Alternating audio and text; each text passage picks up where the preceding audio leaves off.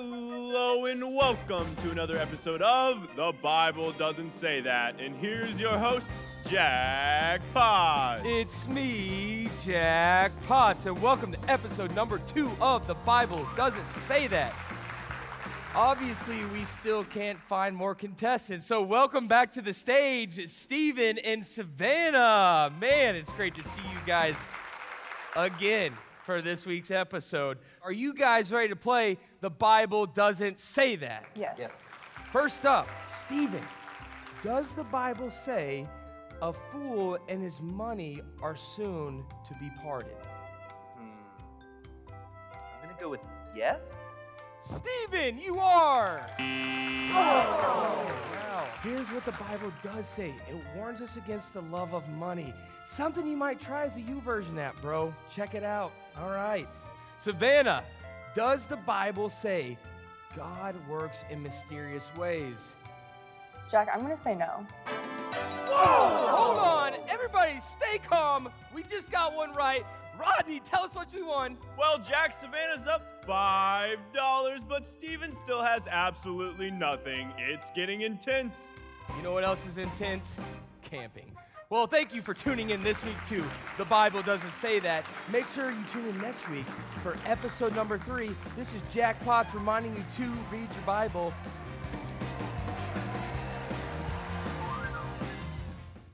Well, good morning, church. And hey, all I got to say is some of you just need to laugh a little bit. Uh, you need to laugh a little bit. Hey, I get it. Uh, we are just living in a moment uh, in our culture that everything is heavy. Uh, it's heavy. Something's canceling today, something's not canceling tomorrow. And Man, sometimes we just need to laugh uh, just a little bit. Well, hey, welcome to church this morning. If you're online with us, man, thanks for being with us, uh, with your family. If you're in one of our rooms this morning, we are excited just about this new sermon series uh, that we're looking at. We're looking at this whole question or this whole idea of that the Bible doesn't say that. And, and here's the goal. We said this last week, but just kind of want to walk through uh, some of this again. The goal is, is for us to take some of those phrases or maybe some of those sayings, some of those cultural, colloquial phrases that maybe your grandma said to you, maybe it was your mother said it to you, or you had that one uncle that always had weird sayings, and maybe it's even on a Pigeon Forge t-shirt. And for some reason, uh, it just became so important to you that some somehow, at some point, that coffee cup phrase became a Bible verse. That's really not a Bible verse. But the problem with a lot of these phrases that we're looking at is that they make sense, right? I mean, they actually do, and they can bring some temporary hope or maybe some temporary kind of happiness or joy to our lives. But last week we said that it's important for us to look at these things because as Christ followers, we've been called to live lives that point in the direction of Jesus. That have biblical kind of foundation, that has a theological soundness to us that really a coffee cup is not just going to give us. We looked at some examples of these last week. And by the way, for all of you guys who sent them to me this week, thank you uh, for all of the research and being part of today's message. But we looked at some of these sayings last week just to kind of get the ball rolling. We looked at this idea last week that maybe if mama ain't happy, ain't nobody happy. That's not in the Bible, all right? I know it makes perfect sense in most of our homes, but it's not there. Or maybe this phrase, if you believe it, you'll receive it. Or if you can name it, you can claim it. That's, that's not in the Bible. Bible. Uh, we looked at that last week. Or how about this one? We looked at, uh, somebody sent me this one this week. Grandma's just up there looking down on us. Have you ever heard anybody say that? Number one, I don't want grandma looking down on me at certain parts of my life, uh, but there are other parts of my life that nobody does, right? That's not, it, it's not in the Bible. Uh, we looked at this idea last week that, well, God just needed another angel. No, he didn't need another angel. And never say that ever, no matter what funeral you're at. Or how about this one? You know, I know that uncle of mine, man, he's never said a good thing about anybody on this planet. He never went to church. He's never even known the word Jesus, but man, he died and he's just in a better place. I mean, we say these things, right? We say these things and we equate them with the Bible, but that's not in the Bible. We made the case that from the outside looking in, some of them make sense, but they skew or they reshape our image of God, and it's not true. Well, we drilled down into this saying last week that, that we all got our toes stepped on a little bit because we've said it last week. Uh, we've said it probably at some point. We drilled down really deep into this phrase last week that God will just not give us more than we can handle. And, and, and, we realize that while that is a really good saying that we can say into somebody's life when they're kind of having this moment, we realize that that saying is not in the Bible because really and truly God does give us more to draw us to Himself and to point us towards His power. And we said last week that the moment that we say that statement is the moment that we take control away from God and we live a prideful life saying that I can do everything and don't need God. Well, we walked out of here last week just begging each other just to put the sail up and to quit rowing, right? To allow God to take us, allow God to move us, and just to allow our efforts to be secondary. But, but here's one thing that I, that I didn't say last week that I, that I think that I need to say. I, I think that we need to realize that obviously during this series, there's going to be days that hit you more than others. There's going to be some things that are more relevant to where your life is than others. But also, there's a couple of warnings for this series that I that I didn't realize I probably needed to say out loud. But now, after some of the comments I got back last week, I probably need to say out loud. Number one, I just need to warn you that this series is not for you just to gain a whole bunch of Bible evidence so that you can bash someone over the head with it. All right? That's not it. I get it. Last week, some of you walked out of here going, oh, yeah, I'm going to tell grandma that, that she should never say that again. I get it, but do it sensitively. But it's also not, this, this series is not a it's not a permission given to you just to lay some smackdown on a, on a particular group of people, okay? So it's not for you to go home on Facebook this afternoon and be like, let me tell you what Pastor Matt said to you, you bunch of lying sinners going to hell. No, that's not. That's not what the series is about. This series is also, it's not just about you kind of gaining just kind of more biblical knowledge. It's really for you, this series is really just for you to be shaped and moved in a direction where some of your thoughts and some of your things that you're walking with will be replaced with God's thoughts. That's it. And I hope last week you walked out of here just encouraged to know that no matter what happens to you in life, God is going to be there with you. And my goal in life is to replace my thoughts with His thoughts and just to allow Him to walk with me. Well, with that being said, this morning's topic is it's a big one. All right, I'm gonna go ahead and tell you, you're gonna have to put your big boy pants and your big girl pants on this morning because this morning's topic is a heavy one. It's got a lot in it. And the reality is, this morning's topic is an eternal topic that we have to look at. And it's huge and it comes with so many different implications and kind of trails and rabbit trails that we can go to. This morning's topic, it usually comes out when we get a little bit older, when we have friends that believe believe a little bit differently than we do, or maybe we stepped into that psychology 101 class. Amen. Does anybody remember this one where whatever the professor's name was, their whole goal in life was to try to make us look like the biggest moron on the planet, but yet they ended up by the end of the semester looking like one because they don't have any beliefs, right? That's just kind of where it ended up. Maybe that was just mine and not yours. But this morning's topic comes when we really are trying to build some common ground with someone, but unity is not always the greatest factor. Here's, let me just go ahead and give you this morning's phrase, and we're going to talk about it a little bit. This morning's phrase that is not in the Bible is this. So, when someone comes in this moment of life and they say something like this, you know what? It really doesn't matter what I believe as long as I'm sincere.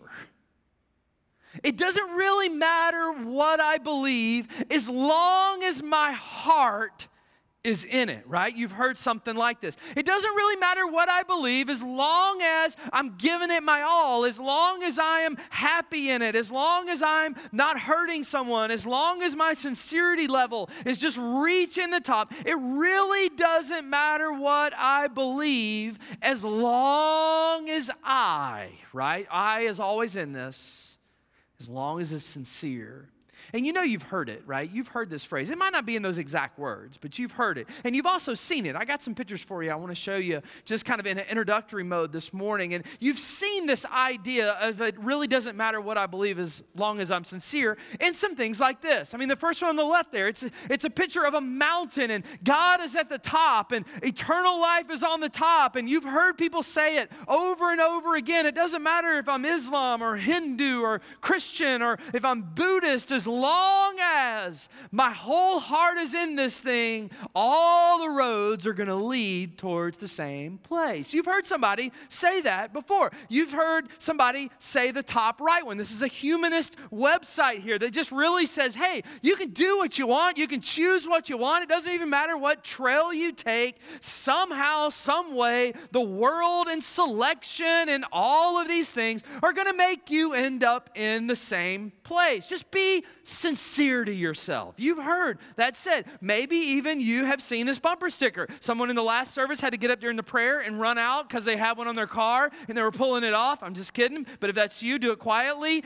But this bottom, this bottom bumper sticker down here is the same thing, right? It's like this idea of, hey, just be sincere to yourself. It doesn't matter if you're Muslim or if you work at Peace, Love, and Pizza or if you are any of these things. It doesn't matter any of these things as long as I'm just coexisting. We're all going to end up one day in the same place. So just be sincere. You've heard this. All roads lead to heaven. You've heard this idea that, you know what, all truth is relative to you, the individual. You choose your truth. I'll choose my truth. After all, aren't we going to end up in the same place? You've even heard it said like this Hey, why don't you just mold Jesus into who you want him to be? Now, look, we might not say that out loud, but we try it all the time, don't we? We do. Instead of us molding into the image of Jesus, what do we do with Jesus? We try to make him mold into our image. You see, this brings up so many questions and it brings up so much thought in our minds. And it brings up this idea of can I even question someone? Can I even say that someone's wrong for what they believe? And here's the idea if you believe sincerity outweighs the, the idea of who God is, no, you can't. But this is really big thinking. All right, and I'm telling you, we're gonna go a little bit deeper this morning than just three ways to happiness. All right, it's gonna be a little bit different this morning because a lot of this boils down into a couple different things. It boils down not into the fact that people disagree with there's a God. Know, most of the people that you meet in this world are going to agree that there is some sort of a higher power. You may meet some that are out there that, that may not, but most of them will agree with you at some foundational level that there is a God. There is a something that is out there. Most of them will even give give you Jesus. They'll even say that, yes, there was a guy that's named Jesus. He was a historical figure. He taught well, all right? They'll even go that far. Am I right or am I just like running in a different circle than you? Yeah, most people will even kind of give you this idea that there's a Jesus, okay. But the problem is, it's not the existence of God or existence of Jesus. When we look at the world climate or when we look at our workplace or when we look at our school or we look at even our friend group, the problem is, here it is, and I put it on the screen for you. There is a hostility towards any belief system that claims that there is, and I put it in quotes, a way. All right, now let me say that again. The problem is not with there's a God. The problem is not with there is a Jesus. The hostility comes, all right, this is where we're going, in the fact that there is a hostility towards any belief system that claims that there is a way. Now, you may want to circle that word a, you may want to highlight it, you may want to just think on it because here's what I know about this. Spiritual life is the only place in this life that we have a problem with there being a way right? We don't have a problem when we're in traffic following the traffic signals that tell us which direction to drive in. If it is this way, then I want to drive in this way. You don't have crazy people out there going, no, no, no, I'm changing it today. I'm just feeling sparky. You don't have that happening. In math, we don't challenge that there is a way in math, right? I mean, even if you're Common Core, you don't challenge it. It might take you nine years to get to it, but you don't challenge the fact that two plus two, I just lost every educator, two plus two equals four, right? You don't challenge that. I mean, it's going to equal four. Now, whether it takes you seven columns to get there or you just added up the old way, I mean, either way, right? It's going, it's going to be four. We don't challenge that there is a way in math. We don't challenge that there is a way in traffic. But there is, listen to me, there is this unmasked hostility towards any belief system that claims, here it is, that there is only one way to salvation. There's just this hostility, and here's the deal. It, and here's why. Because in our culture, I'm, I'm going to give some words to you here. In, in our culture, there is a push towards the idea of inclusivism. There's this push towards this idea that all faiths will eventually kind of intertwine into one place, that all roads will eventually go here. There's this push towards liberal Protestantism. That's just a big way of saying there's a push towards you being able to take the Bible and crack it open and interpret it however you want to, in whatever context you want to, in whatever way you want to. The issue is not what does the Bible say to you, the issue is what does the Bible say right? But there's this idea that you can just interpret it how you want. You can go all Benjamin Franklin on it and just cut all the verses out that you have a problem with it and produce another one. That's what it says, right? There's also this way in culture that is pointing us towards this universalist mindset that, that we're all part of the same system, we're all pointing in the same direction, and all religions are really pointing to the same God. And here's what's happening Satan is using these things to confuse us. He's using these things to cause so much destruction and to lead us down a road that God has never designed us to be on. He's causing this to happen. And Satan is causing division inside the church and outside the church. And really and truly, I need you to hear my heart. It is breaking the heart of God. It's breaking his heart because this is even infiltrating into the church. In fact, um, there, there was some research done a, a couple years ago by the Pew Research Firm. They're, they're an incredibly reputable firm that does a ton of research uh, in the United States on Christianity. And here's what they said, and I quoted it because I, I want you to see how this is kind of infiltrating. They said this, according to Pew Research, quote, over two thirds of evangelicals. Now, what's an evangelical? I need to define that. It's a Bible believing person that believes in Jesus as Savior, all right? Over two thirds of evangelicals under the age of 35, listen to this, believe that non Christians can go to heaven. They believe that non Christians can go to heaven. So, what does that mean? They believe that even though Jesus says he's the way, that as long as I'm sincere to something, that I can go to heaven. Over 75% of 35 year olds and below believe that other people can make it to heaven based on the sincerity of their heart. And this is not just in the secular world, this is in the church. Reminded me a story of a, of a young kid that came home from seminary and his parents were out of town. He was watching his parents' dogs and he decided to go to a different church since he kind of wasn't really in his church he grew up in. And it was a solid kid in a Bible believing school. And he sat down in this church that he'd always just seen off the square in his town. And he sat down and he looked in the bulletin. This was pre kind of coronavirus days when you had something to touch. He looked in the bulletin and he realized that he was in trouble because the pastor's message that day was entitled, All Religious Beliefs Are True. And the kid just looked at himself. He's like, Are you serious? And so he's like, Well, I can't get up now. I'm a visitor. It's a small church. What am I going to do? So he sits through the message the whole time and hears just this, this heretical teaching of this pastor that is saying that it doesn't really matter what you believe as long as you believe something. And, and he's squirming in his seat because he loves Jesus and he loves the Bible. And after the service is over, he gets up to walk out the back door. And, and it's a small church. And after the prayer, the pastor stands at the back of the room in his robe and he's all hugging on on each other because it's pre coronavirus. And, and he's walking out the door, and the pastor goes, Hey, son, what's your name? He tells him his name. He said, Where are you from? He goes, Oh, I'm from here. I'm just kind of home from seminary this week. He's like, Oh, the pastor looks at him and says, Well, son, what are your beliefs? And and the kid looks at the pastor. He's like, You know, I'd rather not say. And he's like, No, son, just tell me. He goes, I, I, really don't want to. The pastor looks at him and says, Son, there's nothing you can tell me that's going to offend me because all beliefs are the same. The kid looks up at him and says, Well, Here's what I believe. And he puts his hands around his mouth. He goes, Sir, I believe you're going to hell. and he looks at this pastor, which makes us all uncomfortable. But here's the point in it this pastor realizes right there the fallacy of what he just taught. Why? Because if all religious beliefs are true, then how can he say this and this kid just said he's going to hell? How can they both be true? Do you realize what this is saying and what our culture's saying? The pastor realized that day. This incredible lesson that our today's phrase needs to get us to, and that's this hear me out. All religious beliefs cannot be true. They can't. Why? Because there's so many religious beliefs that have contradictory statements in them. You say, man, what does that mean? That means this. Let me just give you a couple of examples. Hindus, all right? Hindus of the world. Love Hindu people, all right? Some great people. Here it is. Do you know that Hindus believe that there are millions of gods?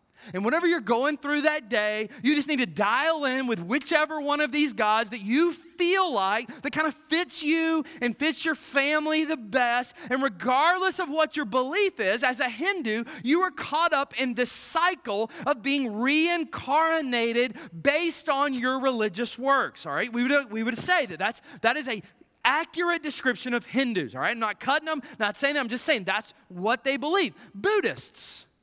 Here's what Buddhists believe Buddhists believe that there is no personal God.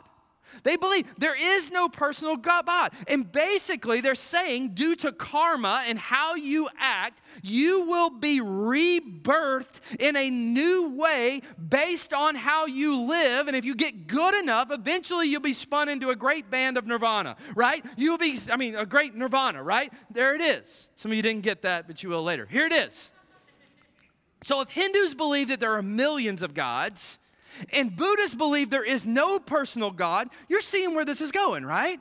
Because what do Christians believe? Christians, as Christians, we believe that there is a personal God.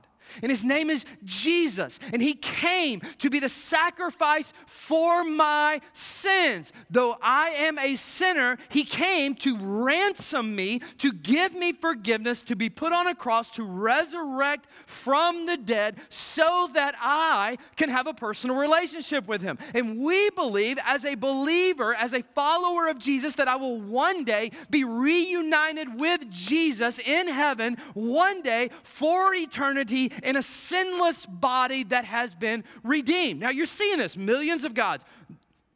No God, Jesus is God. But what do the Muslims believe? Muslims believe that there is a God, and his name is Allah.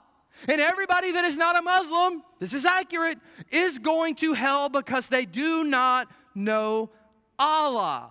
Now, when you kind of mash all these together, I, I, need you to feel this point because this is going to hit you at some point in life.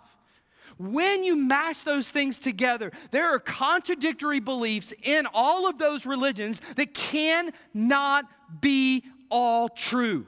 It can't do that. In fact, the world religions have more contradictory beliefs then they have complementary beliefs. I mean, if you just think about the nature of God, the nature of sin, the nature of afterlife, the nature of how we are to live and how we are to love people, if you take all four of just those four religions, they cannot be true at the same time. In fact, if you remember back to that Psychology 101 class, you will remember that there is a thing called the law of non contradiction. The law of non contradiction, we're not going to spend any time on it. You can look it up later. It just means that contradicting claims cannot exist and be both true at the same time in the same sense. That means you can't call something red and something blue. It has to be one of those things in the same sense. So here's what I'm saying to you this morning no matter how religious that I am, no matter how I am and how devoted to something I am, there are some things that I can be devoted to that have nothing to do with God. That have nothing to do with the God. But here's what I also know you're not supposed to say that in America today. You're not, are you? Why? Because we're taught that we're to be tolerant right? And tolerance has changed, right? Over the years, tolerance used to mean that you can be a UGA fan and I can be a Georgia Tech fan and we can just agree to disagree but love each other. But tolerance today means that we need to love everything and everybody and be everything, right? That's the difference. So we're taught to be tolerant. And it no longer means that I just put up with you, but we're taught now that we should accept everything as okay. But here's the deal spiritual life is the only place that we live this out in. It's the only place. You say, man, what are you talking about? Here's, here's what I know about myself. No matter how hard I believe it, No matter how sincere my heart is, remember we said sincerity is the key, is what culture tells us.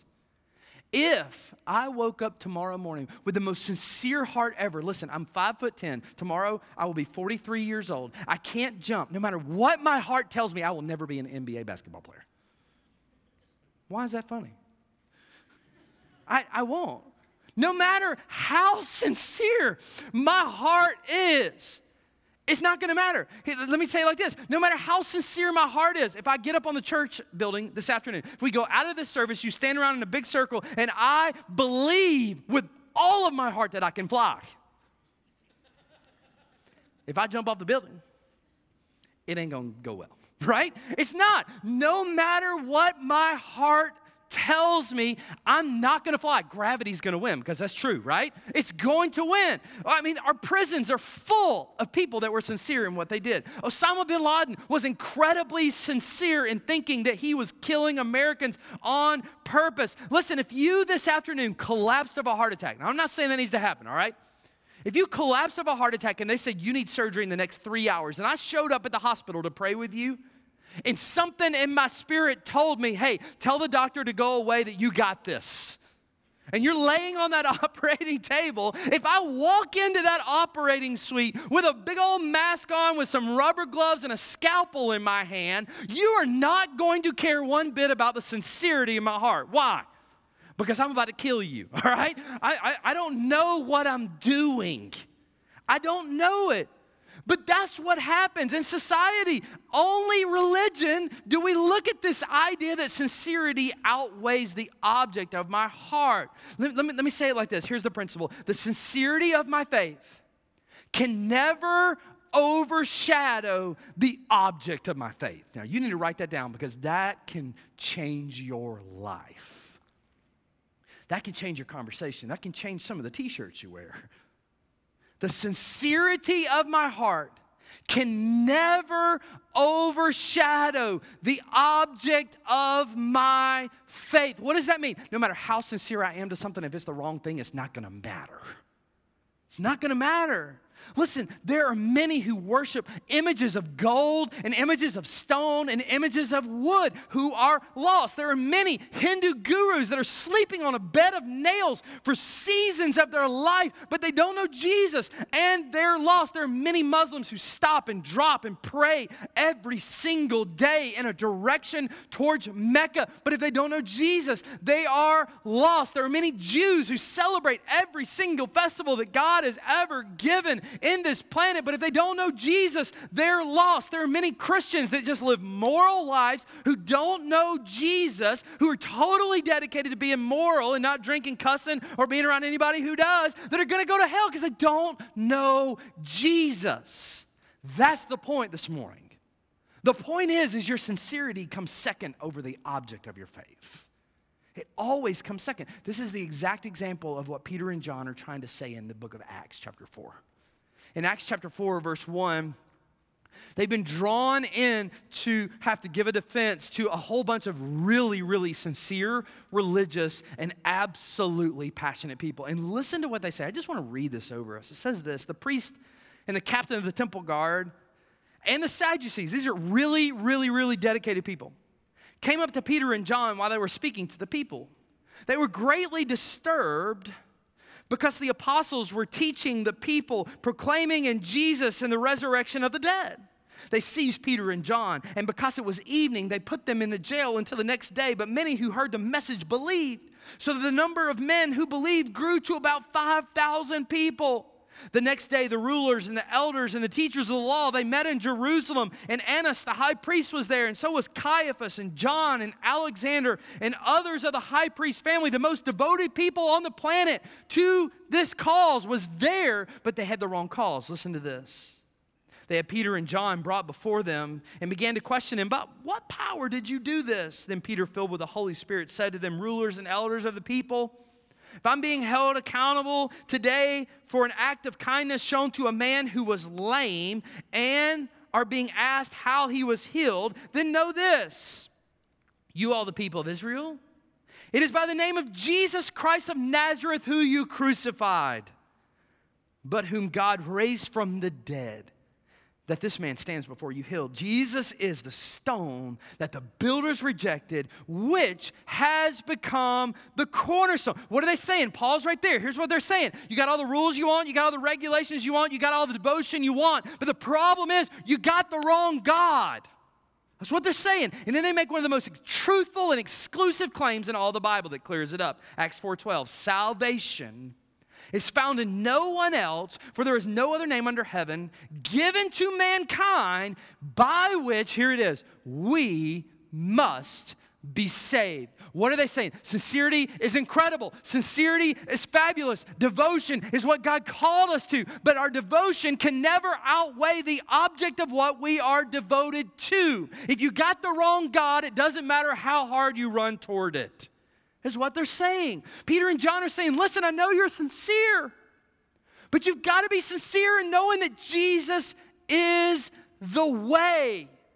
They're agreeing with Matthew chapter 1, verse 21, where it says that, and she will give birth to a son, and you will give him the name Jesus because he will save his people from their sins. They're confirming John 14, 6, where Jesus says that I am the way, the truth, the life, that no one comes to the Father except through me. They're verifying Acts 10, 43, where it says the idea that all the prophets testify about him that everyone believes in him and receives forgiveness of sins through his name. They're celebrating 1 Timothy 2 3, where it says, This is good and pleases God our Savior. Listen to this. Who wants all people to be saved, who wants all people to come to a knowledge of the truth, for there is one God and one mediator between God and mankind, the man Jesus Christ. And they're giving us the warning out of John chapter 3. Whoever believes in the Son has eternal life, but whoever rejects the Son will not see life, for God's wrath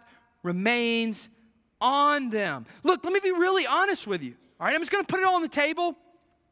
While there's some incredibly beautiful things about every religion that gives people hope, we should respect the rights of people to believe what they want. It doesn't mean we don't need to be friends with them. But listen to me, we are foolish and even unloving if we don't bring up the idea that only God, Jesus, is the way to eternal life. Because if we don't do that, all that we're doing is affirming that they're walking in the wrong direction. We're affirming it. If Christianity is true out of love, we should be pointing people up the mountain of Jesus and not up the mountain of culture. We can't. I want you to think about something this morning just for a minute. I want you to think about it. If you believe that sincerity outweighs the object of your faith, let me give you some things that you have to give up. Number one, if you believe that it's about sincerity and not the object, you have to give up the lordship of Jesus. If you're a person that says that, hey, all roads lead to heaven, you have to give up the lordship of Jesus. Why? Because what you're doing is, is you're bringing Jesus down to the level of every other little g God and every other moral teacher when you say that all other roads lead to him. But what do we see in Acts 4:12? It says salvation is found in no one else. For there's no other name under heaven in which we must be saved. So when we look at culture and we say that all roads lead to this, what we're doing with Jesus is we're taking the lordship of Jesus away from him. But number two, not only are we taking the lordship of Jesus, we're taking the authority of God's word. We're taking away the authority of the Bible as God's word. Why? Because the Bible, all the way through it, says Jesus is the way, Jesus is the truth, Jesus is the life, all the way through it. So, what are we doing when we get to a point in our life where we say it's just about me being sincere? We're taking the lordship of Jesus and we're taking away the Bible because the consequence in this is if you're saying that Jesus is not Lord, you're not agreeing with the Bible. You're not doing it. You're abandoning the Old Testament pointing to Jesus. You're abandoning the Gospels that are watching his life. You're abandoning the early church that is pointing back towards his life, death, and resurrection. If you're saying that sincerity matters more than the object of your faith, you're taking the Lordship and you're taking away the Bible. But number three, you're taking away, listen to this, the work of the cross. You're taking away the work of the cross. You say, man, is it that big of a deal? Yes, it's that big of a deal. Why? Because when you say that other ways can get you to heaven, you are looking at Jesus and basically saying, Why did you do that? Just let that sit just for a minute. When we look at other people and we go, yeah, that can probably get you there, that can probably get you there, we're looking at it. We're taking the lordship away, we're taking the authority of the Bible away, and we're looking at the work of the cross and we're saying, I did not need you, Jesus. I could have done it on my own. That's heavy. That's heavy. But also, there's number four you have to abandon the Great Commission. When you say that it's about sincerity and that all roads can lead to heaven, there is no reason for us to share our faith. There's no reason. Since Jesus is the way and he's left us here on this planet to share the way, Matthew 28 19, where it tells us to go and make disciples of all nations, baptizing them in the name of the Father, the Son, and the Holy Spirit, and teaching them to obey everything I command you. When we say that as long as we're sincere, we can get there, there's no reason for us to share our faith. Why? Because other people are just as sincere as we are. You know what also we're doing in this, in this Great Commission, is we're looking at every missionary that has martyred, given their life and martyred them, and we're saying you shouldn't have done that. It didn't matter. This is bigger than we think, right? But number five, listen to this. It's not finished. We're, we're literally abandoning the literal hell. When we say that sincerity outweighs the object of our faith, we're abandoning the literal hell. Now, I want you to look at this list just for a minute. Leave it up there for me. Because here's what I'm saying. When you look at all roads and you try to mash all of these things into one sentence and say that they can all get you there as long as I'm true to who I am, as long as I'm sincere, you've given up the Lordship, you've given up the Bible, you've given up the cross, you have left the Great Commission, and you've denied a literal hell. What have you done? You have literally dismantled the foundation of our faith. You say, man, is this that big of a deal? Yes, it is that big of a deal. So when you sum up all of these five things, here's the bottom line the bottom line is you just need to choose a team. And it's not about sincerity. I'm not saying sincerity doesn't matter, but I'm saying our sincerity, listen, has to be wrapped in the object that makes a difference. And here's the object the object is not me. The object is not you. The object is not culture. The object is not making people feel good about anybody I am. The object is the Lord Jesus Christ. So here's what he's saying. Here's what Peter and John are saying. They're saying, I mean, you got a bunch of rules, you got a bunch of regulations. Those things are fabulous. You got a bunch of ways that you live. I love that. But they're saying until you hit a point in your life where you choose to answer the call of Jesus, then your life is not pointing in an eternal destination towards the Lord. That's what they're saying. Listen, here's the deal there's going to be a moment where you've got to point your sincerity in a direction. And here's what I'm proposing today that Jesus is the only one that can satisfy that. Look, I, I don't know what background you come from. I'm not bashing on any background today, but here's what I am saying. If your background is not Jesus, it's not going where you think it's going. If your background is not Jesus and your life is not pointing towards Jesus, your life is not going to end up where your sincerity is pointing it to. Why? Because you got the wrong object. All faiths don't lead to the same place. So here's the question today Do you need to give your life to this Jesus? Is something inside of you weighing into your soul today that you need to choose the team today? Is something inside of you? Is it drawing you to know that Jesus is who he said he is? Is something inside of you that is just making you say, I need to meet Jesus? Listen, 2 Peter 3 9 says, The Lord is not slow in keeping his promise, as some understand slowness Oh, this is so good. Instead, he's patient with you. He's not wanting any to perish, but everyone to come to repentance. Matthew 7 13, it says, Enter through the narrow gate, for wide is the gate and broad is the road that leads to destruction, and many enter into it. What does that mean? That means that God is begging you to follow Him, to trust in Him, to point your devotion and the object of your faith and your sincerity toward him. Do you need to meet Jesus today? Listen, if you're a believer in the room, um, here's, the, here's the deal. You got to live in a culture that feels this, all right? There's, there's nothing you can do.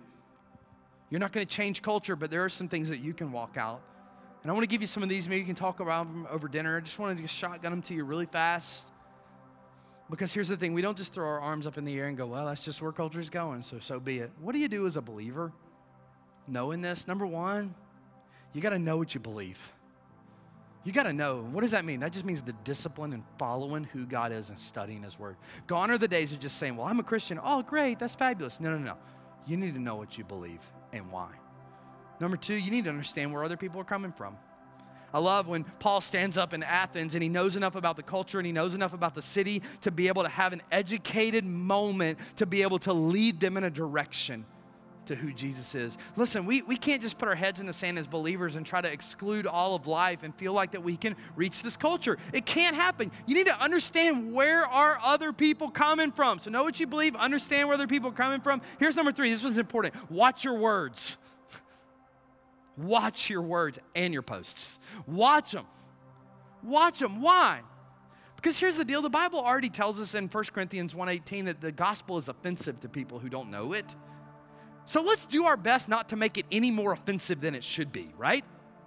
But we have a knack for this.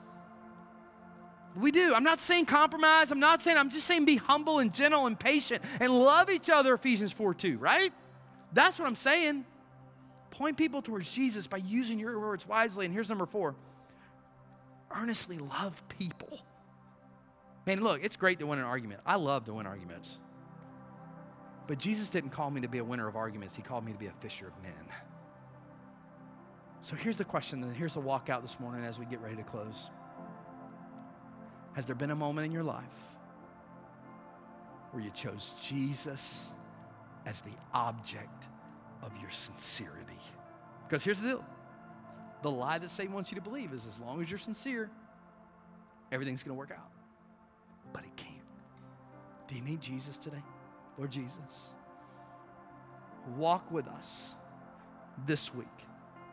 Show us this week that you are King and you are Lord and you are Savior and you want to know us. Lord Jesus, for the heart that is in this room, that is dealing with a salvation moment today, God, I just pray that they realize that if they just confess you with their mouth, that you, Jesus, are Lord, and they believe in your heart that God, you raised Jesus from the dead, that God, today they can be saved. God, if there are people that are questioning that, if there are people that are wanting to take that next step, God, God, I just pray that they would reach out this morning and just say, I need Jesus. God, for the believers in the room this morning, God, help us to show other people the love and the grace and the exclusivity of who you are, Jesus. Help us to point our sincerity towards you, and it's in your name we pray. Amen. Let's stand.